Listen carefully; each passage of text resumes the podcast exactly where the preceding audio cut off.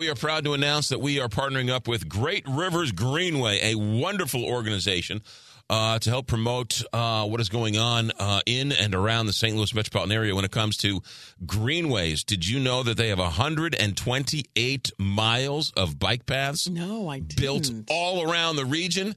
More things in the hopper to talk about it and to help kick us off is the Vice President of uh, Communications and Outreach, Emma Klues. Emma, welcome back to Big 550 KTRS. Good morning. Good to be with y'all. How long has Great Rivers Greenway been around?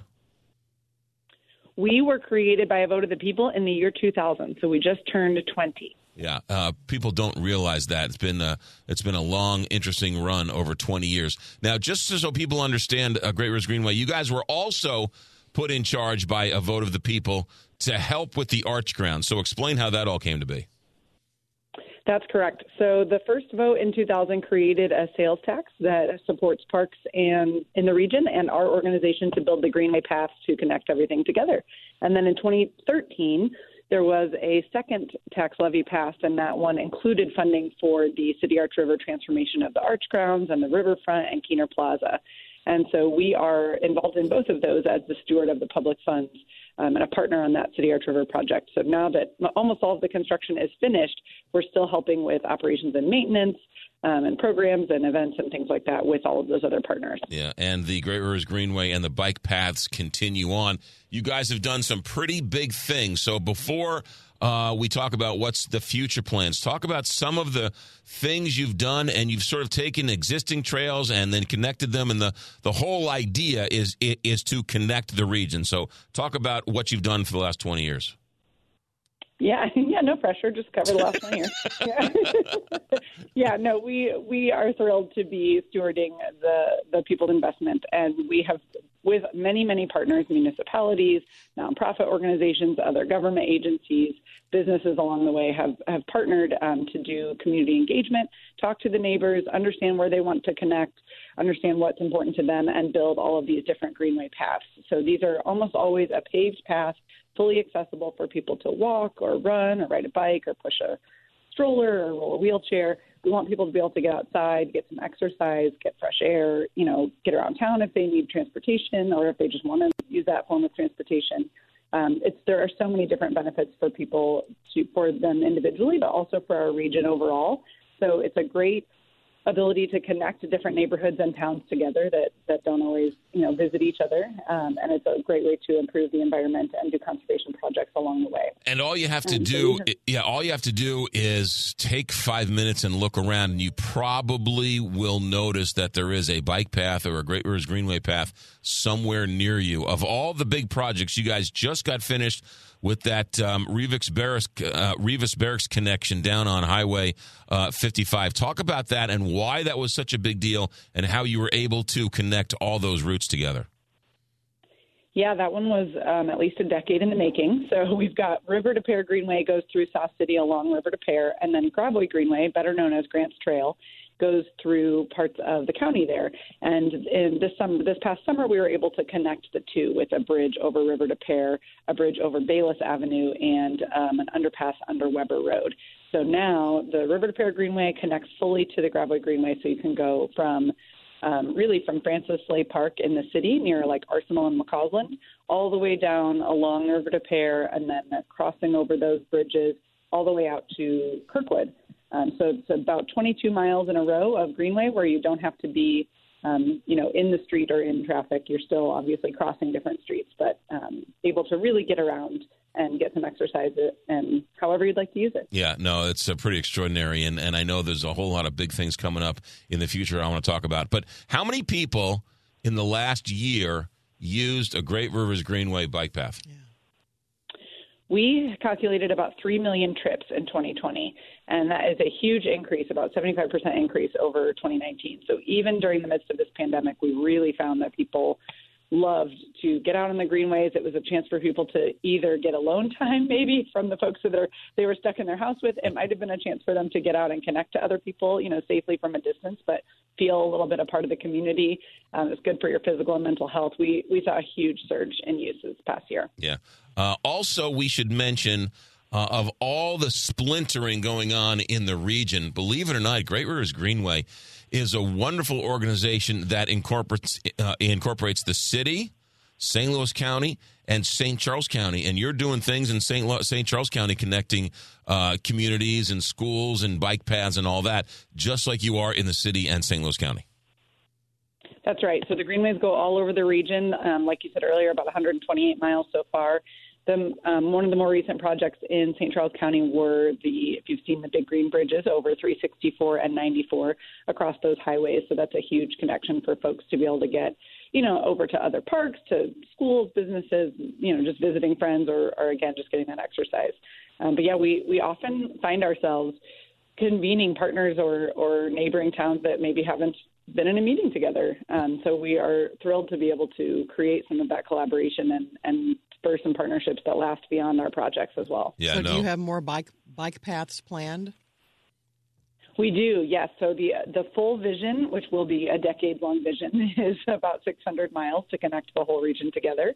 Um, so we'll we'll be at this for a while, but again, responding to what the community tells us along the way, it, it may very well shift, but uh, you know we have plenty of work in front of us. Yeah, you guys, uh, and in terms of transparency and asking the community, you guys go above and beyond when it comes to community engagement, uh, uh, uh, involvement, uh, working together across all sorts of party lines and, and neighborhoods and everything else. but talk about for a minute about this Brickline because I don't think people real truly understand. I didn't, and I sat on the board uh, until you really get immersed in it. How transformative this Brickline project you guys are beginning. Talk about that for a moment. Yeah, it's really just getting started, but we have been uh, working for a couple of years to sort of lay the groundwork. So it's very exciting. This is a project in the city of St. Louis that has tremendous opportunity to really transform um, up to 17 neighborhoods. It's the the layout is up to 20 miles, and the big idea is connecting Forest Park to the Gateway Arch and Fairground Park to Tower Grove Park, and some kind of loop in the middle. So we're still studying all the possible routes. Um, and but as you can imagine, that's a good chunk of the, middle of the city there. And it's really, uh, you know, the opportunity to be more than just a greenway. This is something that can be a catalyst for ec- economic development. We're trying to figure out how we can do that in an equitable way and make sure that this is something that's a great benefit for all of the folks that live here now, while also being something that can, you know, boost and and support, you know, new businesses or perhaps existing businesses that that uh, are able to flourish by this project. Um, and it's also something that we hope will just bring some vibrancy and connectivity and um, energy to those neighborhoods in, in our city. Yeah, I mean, think about trying to build a bike path from the Arch to Forest Park to Carondelet Park up to, you know, through the uh, MLS stadium and all that. I mean, talk about you touch every single part of every gas line and every electrical line and every red light and jurisdiction and there. I mean, it's a it's a Herculean task. Uh, so I, I I can only imagine how how how hard it is.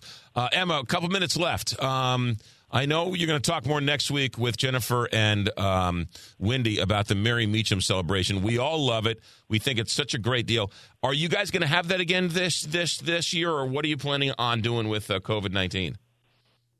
Absolutely. So this is a celebration that has been going on for years. Um, last year was the 18th annual Mary Meachum Freedom Crossing celebration. And for those of you who don't know, Mary Meachum was um, an abolitionist that helped with the Underground Railroad just north of the Gateway Arch. So um, she and her husband John were huge educators um, and and all kinds of amazing stories that go that go into their background. So every year there is an event on that site to help celebrate a different part of Black history in our region.